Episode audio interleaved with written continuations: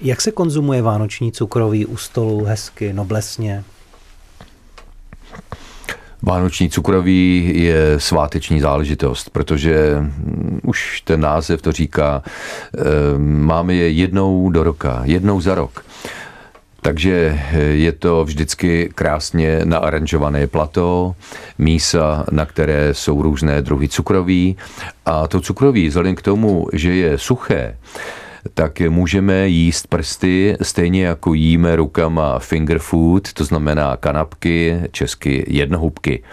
Vánoční cukroví bychom měli vždycky hostům servírovat na jejich vlastní talířky.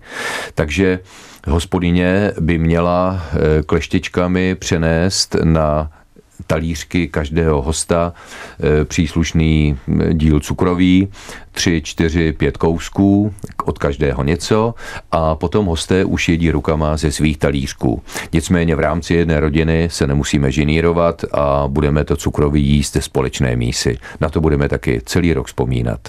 To vám radí Ladislav Špaček.